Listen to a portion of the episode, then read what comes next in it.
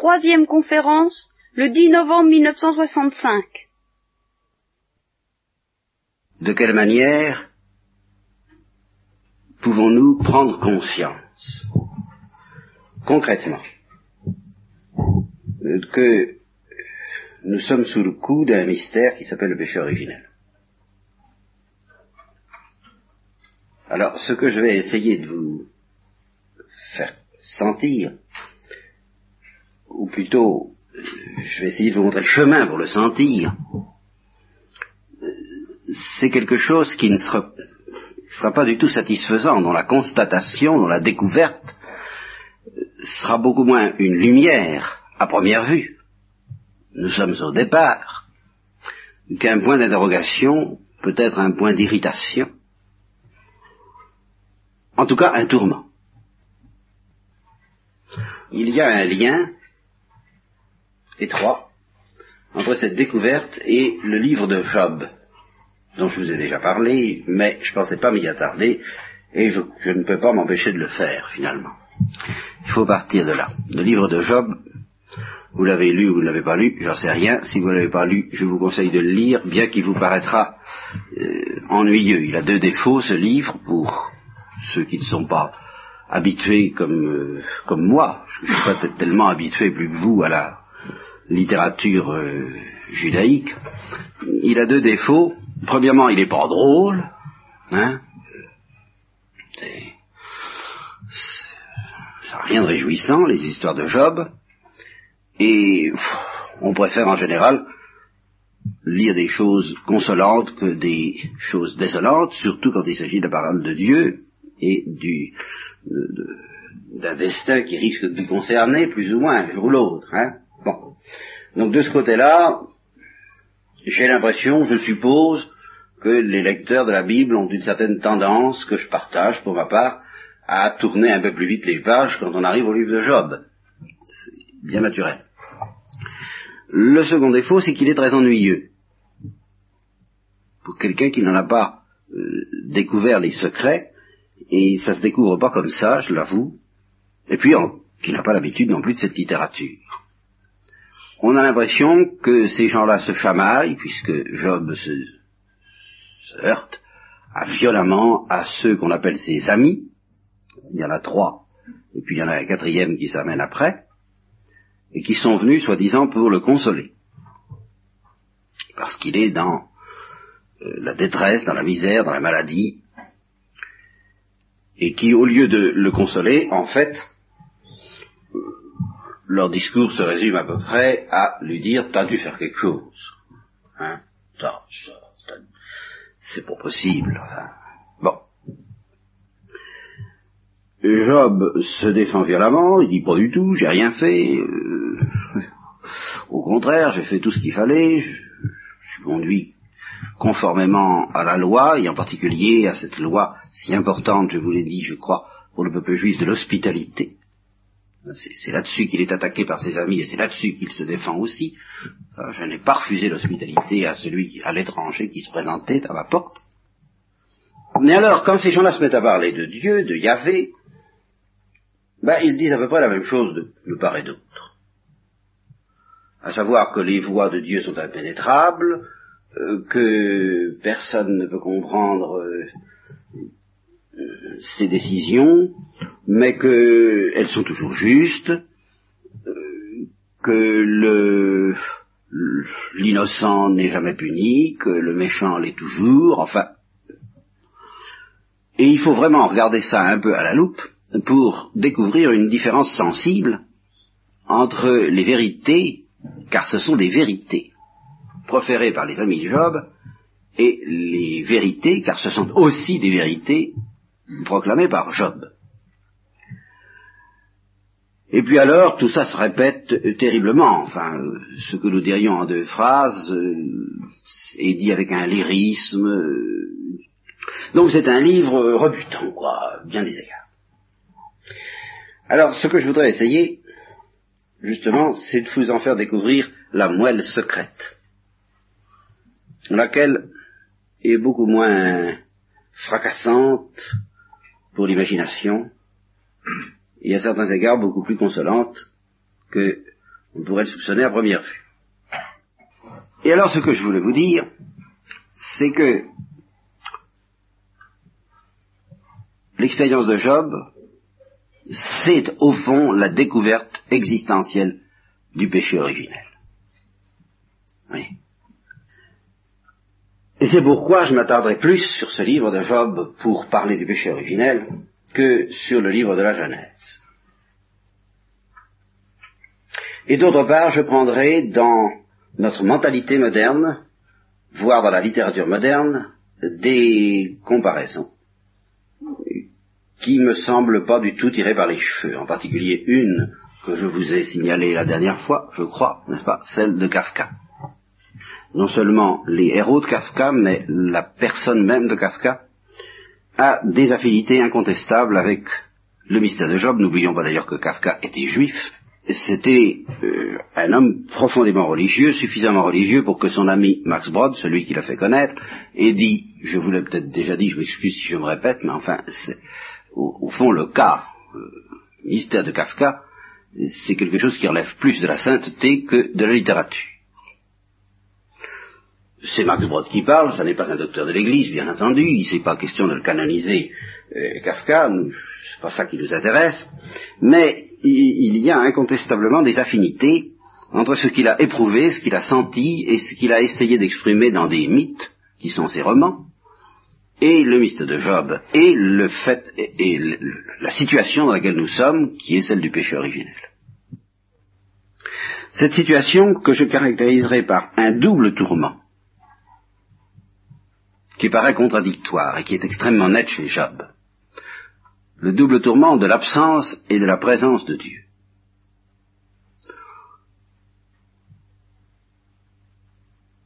Plus exactement, ça commence par la présence. Mais une présence qui est éprouvée comme ennemie. C'est ça que Job éprouve. Et une absence qui est l'absence de réponse à la question que Job pose en demandant à Dieu, mais pourquoi es-tu mon ennemi? Pourquoi t'acharnes-tu de cette manière contre moi? Voyez? Alors, il y a beaucoup de gens aujourd'hui qui disent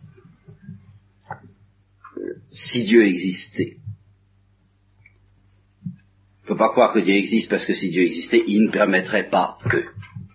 Ouais, pas que ceci arrive, que cela n'était pas possible. Devant telle catastrophe, devant telle injustice, devant telle monstruosité, pensez par exemple, euh, je ne sais plus si c'est les 15 000 ou les 30 000 condamnations de parents bourreaux par an, par année en France, et des parents bourreaux ou des enfants martyrs, euh, on en condamne un ménage pour combien qu'on ne sait pas. C'est simplement à cela. La vraie réponse chrétienne, plutôt la vraie réponse que les prêtres, l'Église, devraient nous offrir à ce problème du mal, à ce scandale du mal,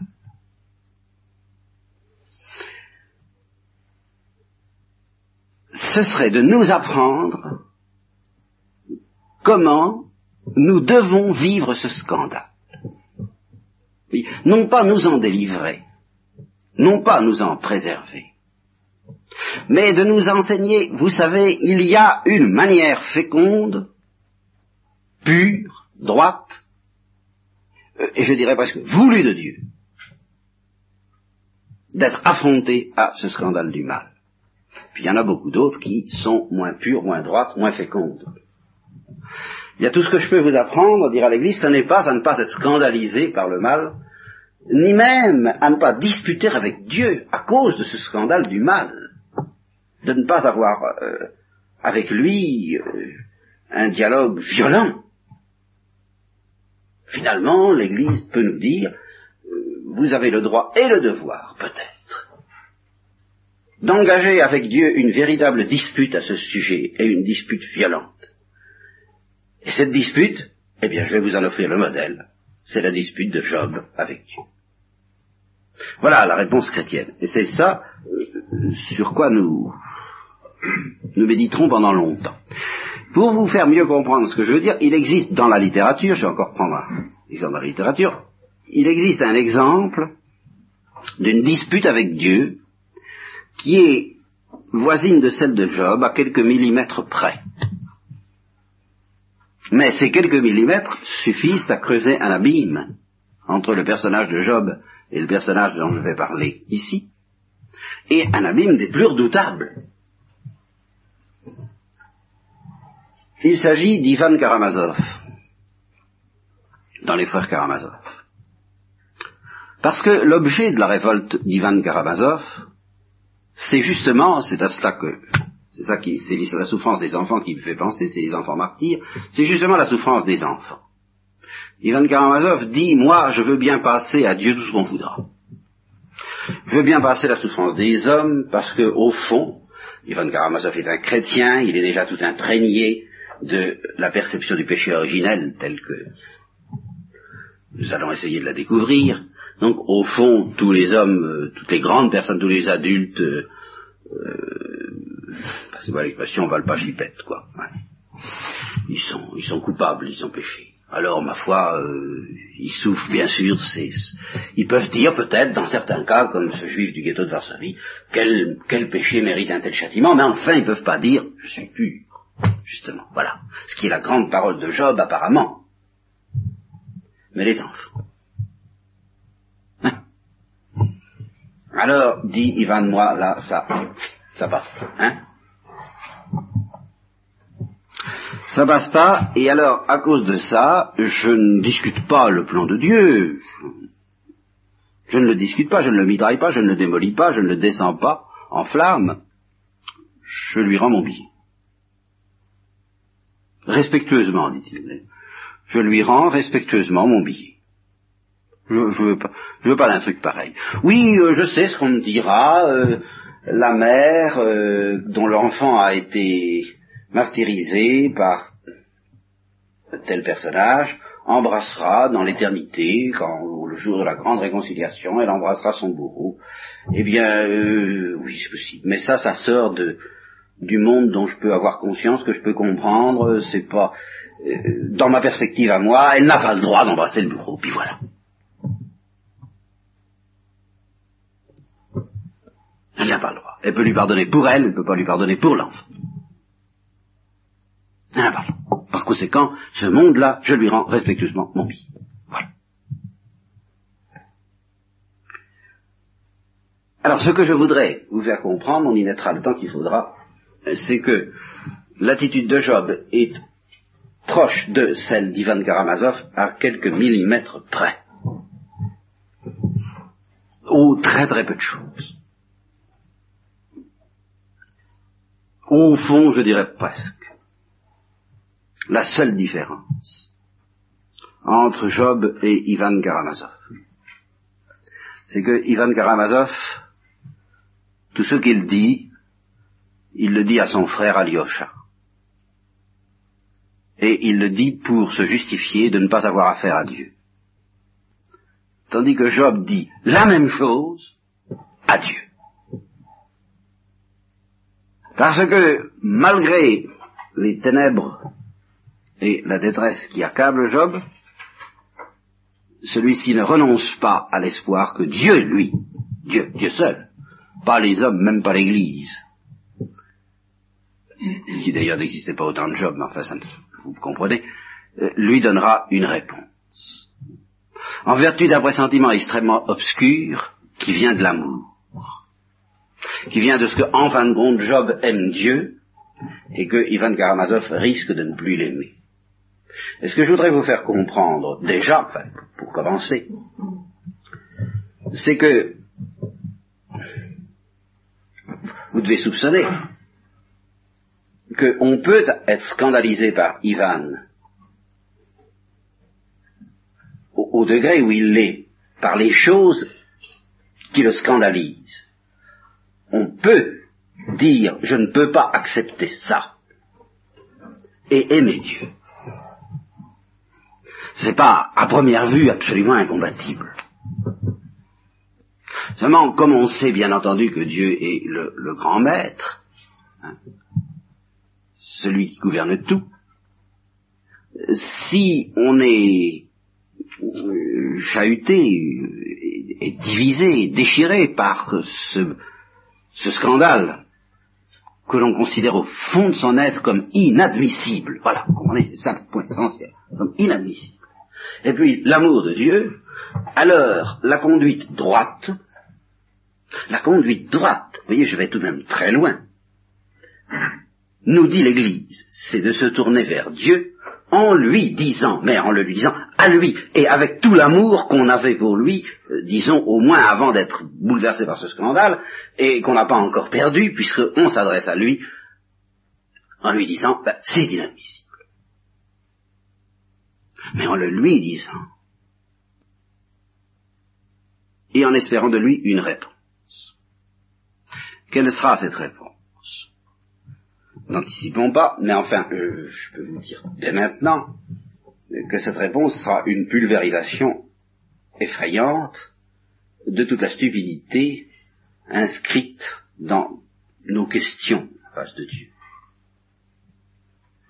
Mais, c'est justement ça qui caractérise Job, cette euh, mise en place, cet effondrement dans la poussière dans l'évidence que tout ce qu'il dit est vraiment bien sot, quel est celui qui trouble le plan divin par des discours sans intelligence, dit Dieu Eh bien, il n'attend que ça.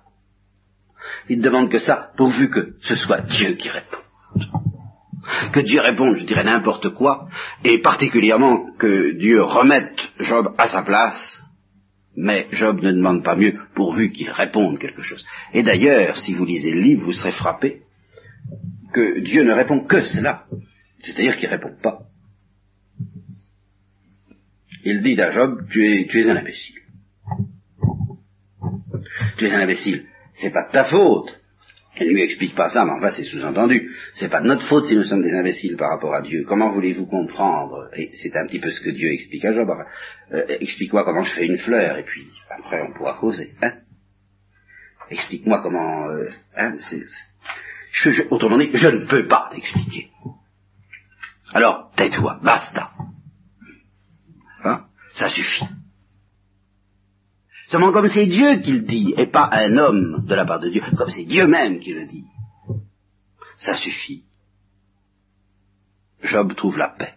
Pourquoi est-ce qu'il la trouve? Parce que Dieu est paix et que Dieu a le secret, et lui seul, pour nous donner la paix, en face d'un pareil scandale et tant que Dieu n'a pas répondu, nous devons être scandalisés par ces choses-là. Et nous ne devons pas euh, laisser Dieu tranquille comme ça. C'est justement la leçon que Dieu proclame lui-même à la fin du livre de Job, parce que les amis de Job, eux, ah, alors là, eux, ils n'ont pas affaire à Dieu, ils ont affaire à des réponses, et, ils, ils entendent bien que ça suffise. Dieu est très grand, faut pas il faut pas, oh, oh, ne, ne, soyons pas, hein, soyons bien gentils, ne discutons pas, abandonnons-nous à la sainte providence. Voilà, au fond, le, le ce qui serait la transposition moderne du, du thème des amis de Job. Et alors il y avait justement les condamnes. Il les condamne parce que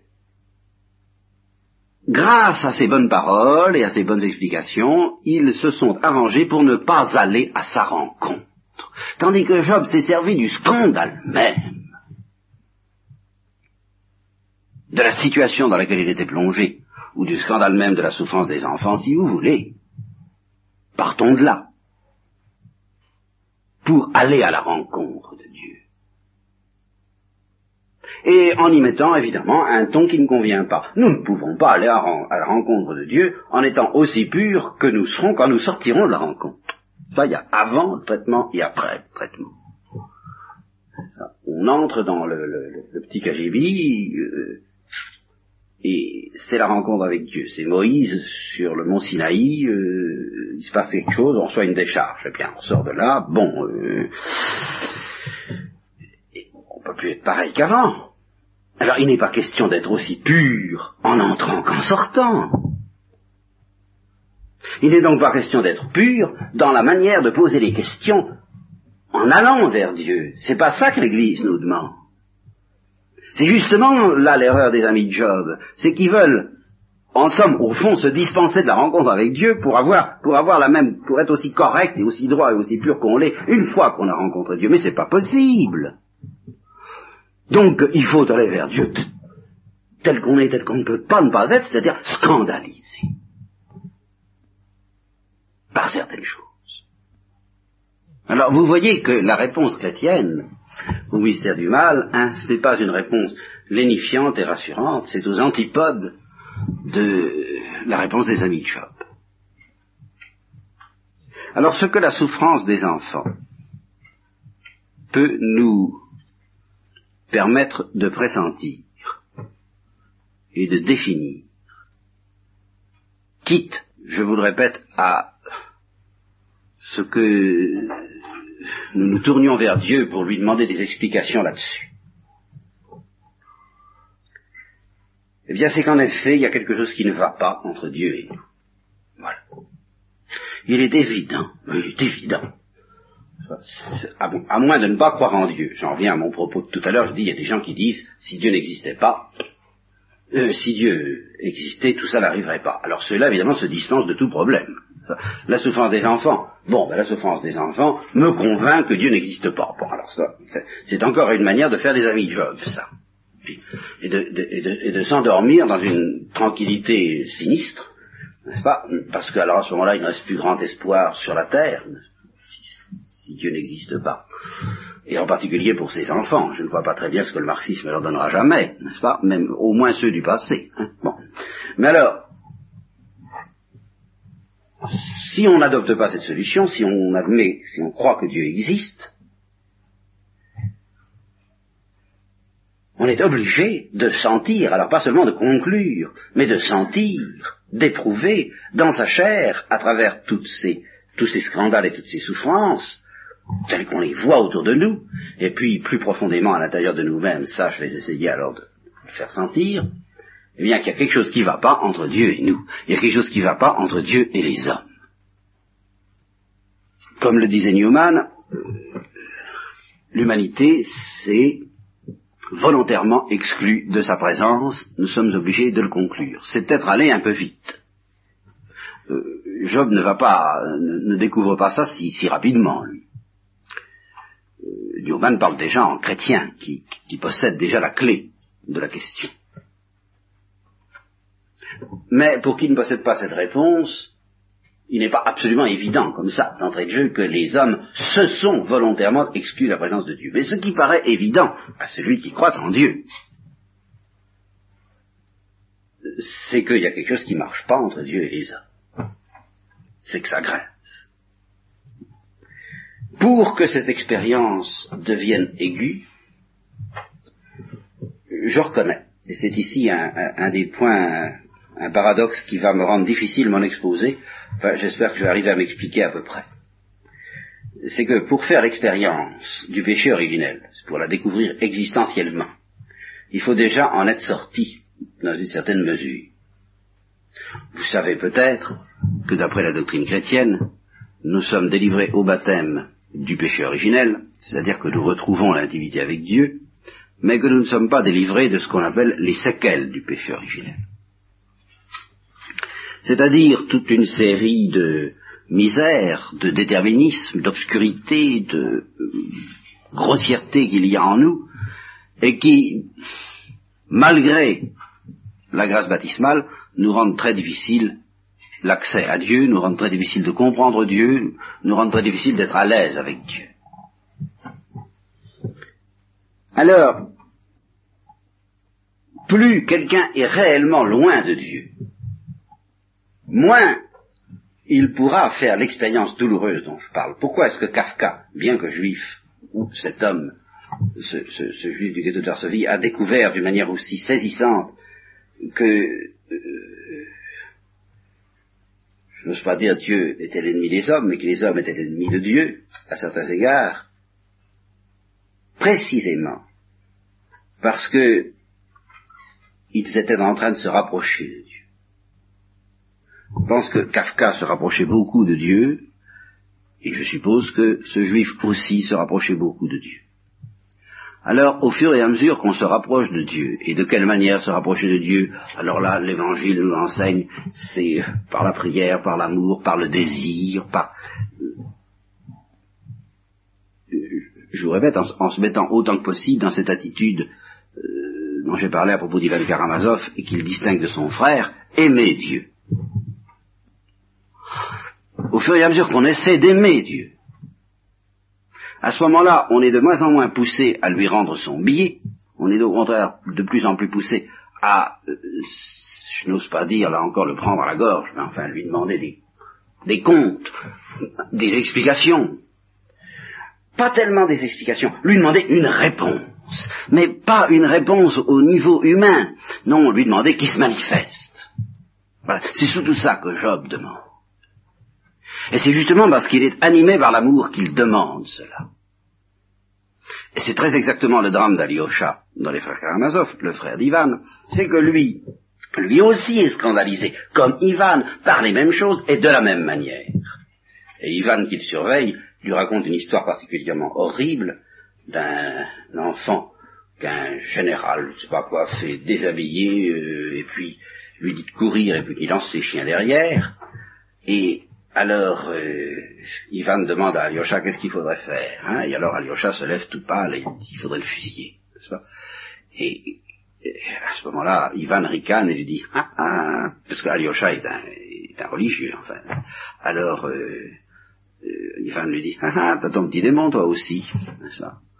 Et alors euh, Alyosha se reprend aussitôt et dit oui, j'ai vu rouge, quoi. Enfin, je, je que moi. Mais enfin, Alyosha a les mêmes réactions.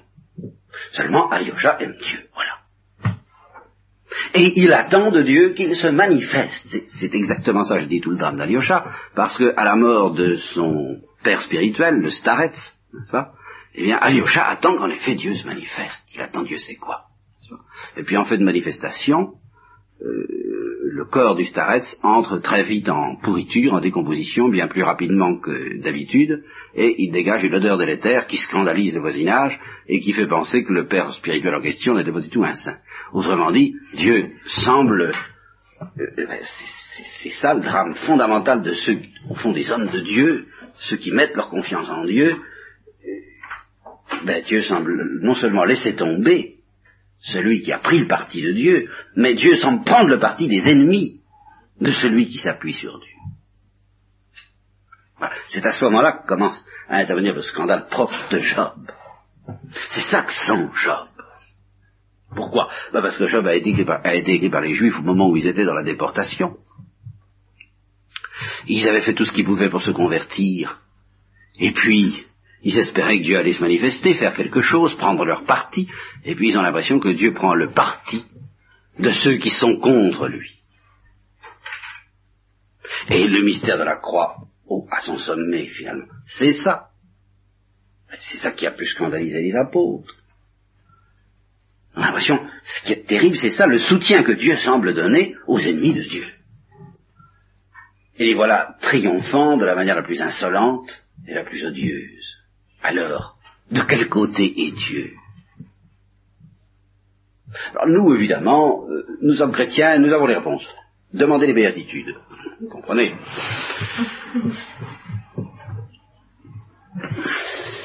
Je souhaite de tout mon cœur que nous soyons au niveau de ces réponses. Mais je crois que pour y être, euh, pour y arriver, pour déboucher dans cette réponse de Dieu, il faut passer par le scandale des Juifs et que c'est ça notre découverte existentielle du péché originel. Voyez. La réponse sera le péché originel, c'est vrai, mais pas comme nous croyons. Cette réponse, lorsque Dieu nous la donnera, il doit nous faire fondre en larmes.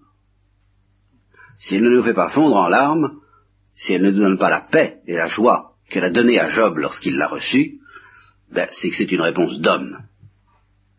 C'est que c'est pas encore la réponse de Dieu. Alors si cette réponse de Dieu vous ne l'avez pas reçue, eh bien, euh, assaillez-le. Ne lui laissez pas de repos, je serais tenté de dire, exégez de lui qu'elle vous la donne, qu'il vous la donne. Euh, elle vous réduira en poussière, c'est une affaire entendue, mais euh, elle vous donnera justement le bonheur d'être réduit en poussière par une intervention de Dieu, qui enfin parle, qui se manifeste et qui dévoile son secret. Et ce secret, il est lié au mystère du péché originel. C'est pourquoi j'ai envie de vous en parler. Et pourquoi euh, le simple fait de méditer sur le péché originel va nous entraîner tout de suite dans les dernières profondeurs du, christianisme et du secret de Dieu. Essayons d'analyser ce que Job éprouve. Enfin, j'ai un petit peu commencé, on va essayer de mettre ça en, ordre un peu plus, n'est-ce pas? Dégager les différents éléments de l'expérience de Job et de l'expérience de Kafka et euh, de la nôtre, si nous voulons bien entrer dans ce jeu, dans cette perspective. Premièrement, Job ne sent pas du tout une absence de Dieu. Au départ, c'est pas du tout ça. En ce qui concerne Job. En ce qui concerne Kafka, en ce qui nous concerne, nous allons voir. Enfin, en ce qui concerne Job, c'est absolument pas une absence de Dieu. C'est une présence ennemie de Dieu. Voilà ce que Job éprouve. À travers le fait que Dieu semble donner raison donner secours aux ennemis de Dieu. Celui qui en est victime et qui jusqu'à présent a essayé de, servir le Seigneur de son mieux, éprouve comme l'impression d'une hostilité de Dieu même. Et c'est ça le scandale le plus douloureux pour euh, un persécuté, que ce soit un chrétien, un juif ou qui que ce soit, c'est d'avoir l'impression que c'est Dieu qui le persécute. Et cette impression n'est pas entièrement fausse, puisque c'est à travers ces événements que Dieu amène Job et Kafka et nous autres à prendre conscience qu'en effet, il y a quelque chose qui ne va pas entre nous et lui. C'est en ça que c'est très douloureux. Prenez-y bien garde. C'est là où, les manuels de piété c'est-à-dire la consolation des amis de Job, risquent de nous jouer de, de, sales tours le jour où on sera dans, dans l'ennui. Parce que il nous présente les choses, il nous invite à nous abandonner et à recevoir l'épreuve, et il la décrive chez les saints qui nous offrent en exemple, comme s'il était absolument évident pour celui qui subit l'épreuve que Dieu est avec lui, et que c'est une bénédiction d'être éprouvé de cette manière-là. Mais c'est pas évident du tout. Et non seulement c'est pas évident du tout, mais il y a une vérité qui se cache et qui, justement, dont l'amertume doit être dégustée derrière l'impression qu'à travers tous ces événements, Dieu manifeste, nous manifeste une réelle hostilité. Cette vérité, alors ça, je vous l'expliquerai, je, suis obligé de le dire tout de suite, n'est-ce pas, mais je ne peux pas vous l'expliquer entièrement dès maintenant, je suis obligé de vous dire tout de suite pour vous rassurer. Cette vérité, le fait même que nous sommes pécheurs, la déforme. si, nous n'étions pas pécheurs, si nous n'étions pas enfermés dans ces ténèbres, nous verrions qu'au fond ce n'est pas de l'hostilité. Mais ce qui est vrai, c'est qu'il y a quelque chose. Et précisément parce que nous sommes pécheurs, ce quelque chose, nous l'éprouvons inévitablement comme une hostilité. Et Dieu n'y peut rien, et il y a même une vérité là-dedans. Voyez? Et je ne pense pas, s'il fallait méditer sur la passion du Christ, qu'il faille euh, écarter de la psychologie du Christ, dans l'agonie en particulier, qu'il faille épargner au Christ euh, cette saveur de l'impression d'une hostilité de Dieu, euh, s'acharnant contre lui en favorisant ses ennemis. Tout simplement.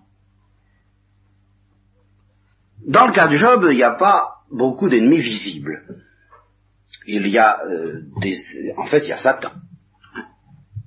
Alors évidemment, au début, on est prévenu. On est prévenu que, Job est l'ami de Dieu. Et que même, c'est précisément parce que Dieu se réjouit de voir à quel point Job est un bon serviteur, euh, qu'il dit à Satan, ben vas-y, allez, je t'abandonne chose, on va voir comment il va réagir. Allez, vas-y. Et enlève-lui ses biens, enlève-lui sa famille, enlève-lui, on verra. Et puis Job réagit toujours bien, euh, malgré sa femme qui le pousse en disant, mais dis donc, euh, hein, tu, tu, vas continuer longtemps comme ça à dire c'est mon Dieu, hein, c'est bon. Alors, euh, Satan dit, oui enfin, hein, d'accord, il se défend pas mal, hein, mais peau pour peau, hein, il te bénit, mais tu lui donnes la santé. Hein, qu'il n'est pas atteint dans sa chair, ça vaut pas grand-chose. Bon, alors, ben, allez, vas-y, atteins-le dans sa chair, n'est-ce pas? Puis on verra bien. Et il l'atteint dans sa chair. Alors c'est surtout ça qui nous impressionne.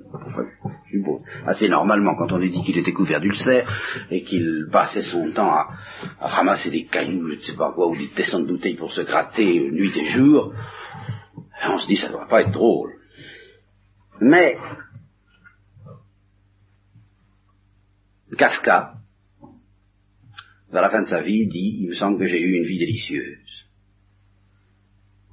Et de fait, à part sa dernière maladie, il n'a pas connu des, preuves spectaculaires de ce genre. Or, Kafka a été habité en permanence, à mon avis, par la souffrance de Job, par une souffrance analogue. C'est-à-dire que, à travers des événements différents, moins faciles à lire que ceux qui sont inscrits dans le livre de Job, lequel est une histoire pas vrai. Hein c'est, un, mythe dont la vérité est absolument et profonde, dont la qui, qui, est, porteur d'une leçon euh, sanctionnée par le Saint-Esprit, mais qui n'est pas historique. Alors, euh, pour nous faire comprendre que Job est éprouvé, on dit maladie, n'est-ce pas? Mais à travers d'autres événements, on peut en arriver à euh, éprouver la même chose que Job, et ce que Job éprouve, et la souffrance qui se cache derrière la souffrance visible, c'est surtout une souffrance spirituelle. Et c'est cette souffrance que Kafka a décrite d'une manière admirable dans, tous ses mythes, à lui aussi. Qu'est-ce que ça évoque irrésistiblement? J'avoue que dès, que j'ai pris contact avec Kafka, je me suis dit, ben, enfin, c'est le péché originel, il n'y a pas de doute. Prenons le procès, c'est encore ce qu'il y a de plus clair. Il y a aussi le château qui est très limpide à sa manière. Euh, on pourrait... Commençons quand même par le château. Un homme arrive dans un village, et au-dessus de ce village, il y a un château. Et au fond, tout le, désir, la convoitise, la nostalgie, l'amour de cet homme le porte vers ce château. Et on pense que, il pense lui-même au début qu'il a été convoqué il a reçu une lettre qui le convoque pour euh, travailler au château. Il pense qu'il logera au château, qu'il travaillera au château, et il, en est tout heureux et tout fier. Et puis petit à petit, euh, alors là c'est absolument indescriptible. Enfin, petit à petit, le château, euh, c'est comme s'il reculait progressivement hors des prises de tout être humain. Ce château est là, mais au fur et à mesure que les chapitres du livre se déroulent, il apparaît de plus en plus inaccessible, de plus en plus impénétrable. Les personnages qui l'habitent deviennent de plus en plus mystérieux, de plus en plus inaccessibles, de moins en moins faciles à euh, comprendre même. Et euh, finalement, euh, le, roman n'est pas terminé, mais en tous les cas, on est sûr d'avance que l'homme ne pénétrera jamais au château. Ça suppose, c'est surtout pour cela que je commençais par château, c'est cet amour, ce désir, cette, et je dirais presque cette confiance que l'individu en question met dans le château et dans les personnages du château.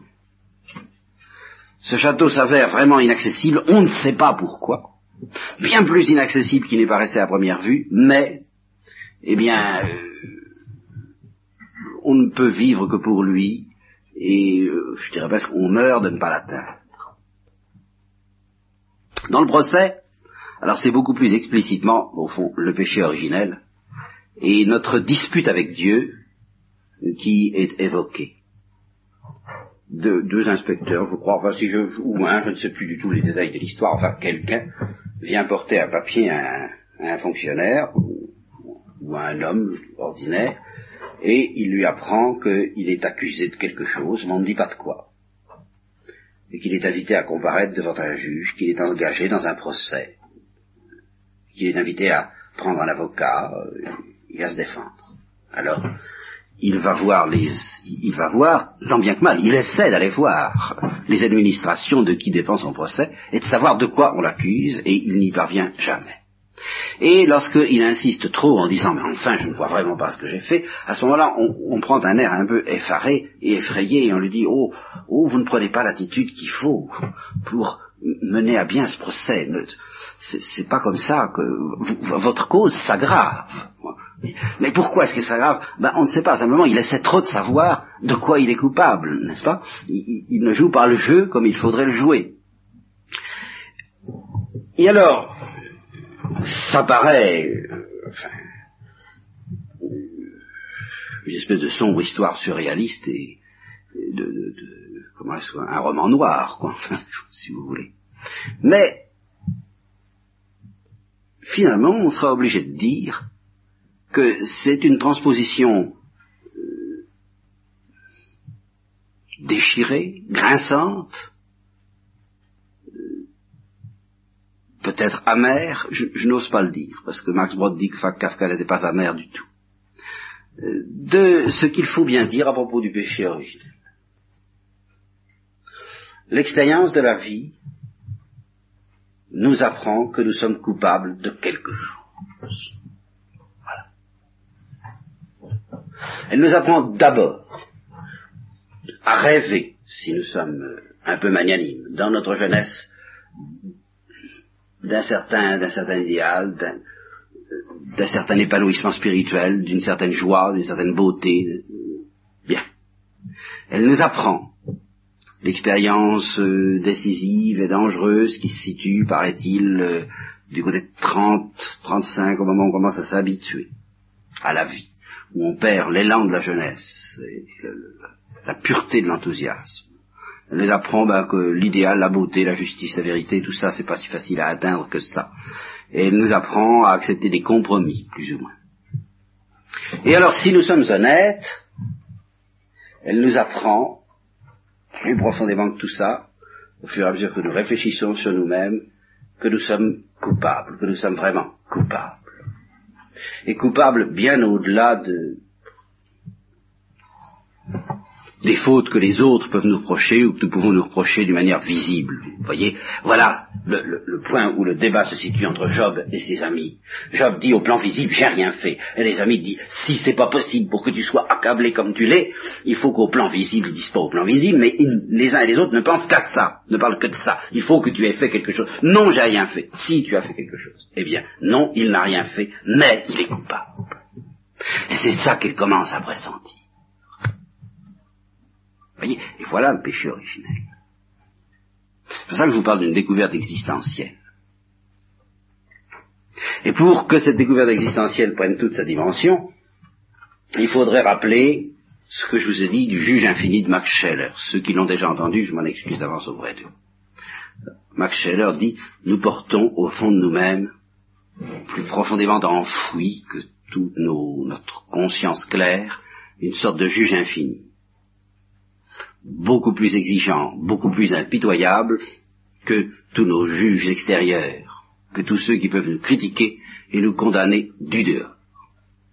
Et j'évoquerai encore ce que j'ai déjà dit, et je m'en excuse encore de nouveau auprès de ceux à qui j'en ai déjà parlé, euh, cette réponse de la rescapée d'Auschwitz à la télévision, lorsqu'on lui a demandé qu'est-ce que vous croyez que quel châtiment mériterait vos bourreaux?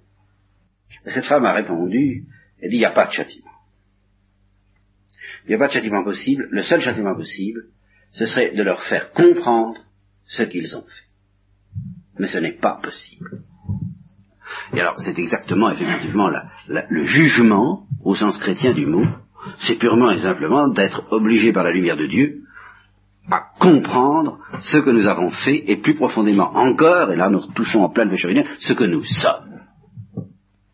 C'est-à-dire, comme le dit le Christ, qui lui ne s'embarrasse pas de discours pour, pour dire tout ça, tous les disent mauvais. Oui. C'est pas au-delà de tout, je vous l'ai dit tout à l'heure, au-delà de tout, on peut être scandalisé par aussi profondément que le plus révolté des révoltés, parce qu'il ne va pas dans le monde, et s'en prendre à Dieu violemment de tout, de tout cela, on peut connaître ce scandale au plus haut degré et aimer Dieu. Et on peut se résigner, s'abandonner apparemment à la providence de Dieu et ne pas aimer Dieu. Et le péché originel, au fond, c'est ça. C'est de ne pas aimer Dieu. C'est simple. Et c'est cette découverte, c'est comme ça, c'est un fait, c'est un état, c'est une condamnation, c'est ça qui est dramatique, si je peux dire. Et c'est ça qui a vraiment besoin d'un salut et d'un sauveur. Que nous soyons révoltés, que nous ne soyons pas révoltés, nous n'aimons pas Dieu. Voilà. Alors si ça nous était révélé en clair, ce serait le jugement. Ça ne nous est pas révélé en clair parce que la miséricorde de Dieu essaie justement petit à petit de nous le faire découvrir. Et c'est cette découverte que j'ai appelée existentielle, qui est la vraie découverte du dogme ou du péché originel. Au fond de nous-mêmes, nous ne sommes pas bons. Au fond de nous-mêmes, nous ne sommes pas justes, au sens où la justice, la vraie, la parfaite, impliquerait justement l'amour de la justice suprême, qui est Dieu. Et si nous n'aimons pas Dieu, nous ne sommes pas justes. Voyez. Alors, je dirais de cet homme qui subit son procès dans Kafka,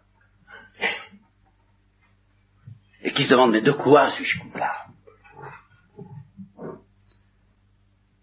La réponse pourrait être, en fin de compte,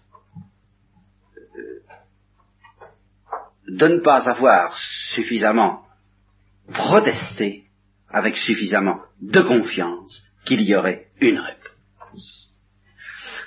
placé dans cette situation déconcertante, où on vous dit vous êtes coupable de quelque chose, mais de quoi je suis coupable? Eh bien, si vous aviez aimé, vous auriez eu dans votre demande, dans votre manière de demander des explications, vous n'auriez pas été moins, moins stupéfait, moins révolté par euh, cet, aspect apparemment injuste de l'accusation qui pesait sur vous. Mais vous auriez demandé des explications avec un peu plus d'espoir de recevoir une réponse. Et voilà votre condamnation. Voyez Ce que nous sommes, nous sommes au fond du fond, du fond, du fond des gens qui n'espérons pas. Et c'est ça le péché originel. Entendez? Évidemment, euh, tout au moins pas facilement, enfin je dirais, pas, pas sans la grâce, pas sans le sauveur, pas sans le salut de nous-mêmes. Il y a en même une force. Et alors cette force, justement, quels sont ceux qui la découvrent le plus facilement? Mais ce sont précisément ceux qui commencent à apprendre à espérer. Ce sont ceux précisément que la grâce vient chercher dans leurs ténèbres et dans leur dureté pour les arracher à cette euh, incrédulité, à ce cynisme qui croit à l'iniquité, comme dit Saint Paul, et puis pour leur apprendre tout doucement à avoir confiance dans que Dieu n'est pas comme ça, voilà, à avoir confiance que Dieu n'est pas comme ça. Et alors au fur et à mesure qu'ils se rapprochent de ce pressentiment que Dieu n'est pas comme ça, ils découvrent la résistance formidable de tout leur être pour entrer dans cette perspective. Ils découvrent qu'ils n'y arrivent pas à entrer dans cette perspective. Ils découvrent le péché originel. Et ceux qui se rapprochent de Dieu découvrent le, dogme du péché originel, alors non seulement en eux-mêmes, mais alors aussi chez les autres. C'est-à-dire que ceux qui, euh, parce qu'ils ne se rapprochent pas de Dieu, n'ont pas conscience d'être loin, ceux qui sont vraiment alors installés dans ce manque d'amour, dans ce manque de confiance et dans cette dureté, alors ceux-là, ce sont ceux-là qui petit à petit, aux yeux de celui qui se rapproche de Dieu, font problème et alimentent son scandale et alimentent sa dispute avec Dieu, plus que leur propre cas. Et c'est à ce moment-là que Job devient le cri de Saint Dominique, qu'est-ce que vont devenir les pécheurs? Mais alors, qu'est-ce que vont devenir les pécheurs? Par moment, je pense que chez Saint Dominique, ça risquait de prendre les accents de Job, c'est-à-dire d'une sorte de, de, révolte d'amour. Une tentation de dire, je ne peux pas accepter ça, moi. Vous voyez? Dans un monde qui se calcine de plus en plus, qui se révolte de plus en plus, euh, je pense que nous avons le devoir que notre espérance à nous passe un peu à travers le feu, de façon à ce qu'elle soit de niveau avec le désespoir du monde. il y a un désespoir du monde. L'espoir de ceux qui ne croient pas en Dieu et qui le nient n'est pas un véritable espoir, et beaucoup alors affichent explicitement un désespoir terrible. Eh bien, j'en ai pas fini avec Job. Je ne vous ai pas encore tout dit à ce sujet. Je ne vous ai parlé que de cette présence ennemie.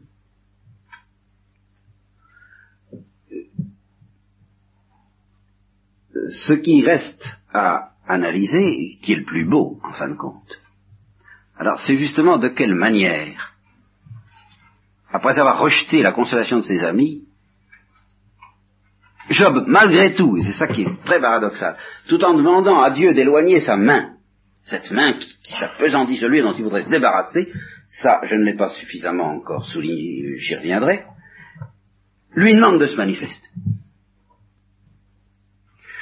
Donc la prochaine fois, j'espère que nous ne passerons pas toute la séance à parler de Job et du péché originel. J'espère qu'une demi-heure nous suffira pour en terminer avec cet épisode et avec Spister.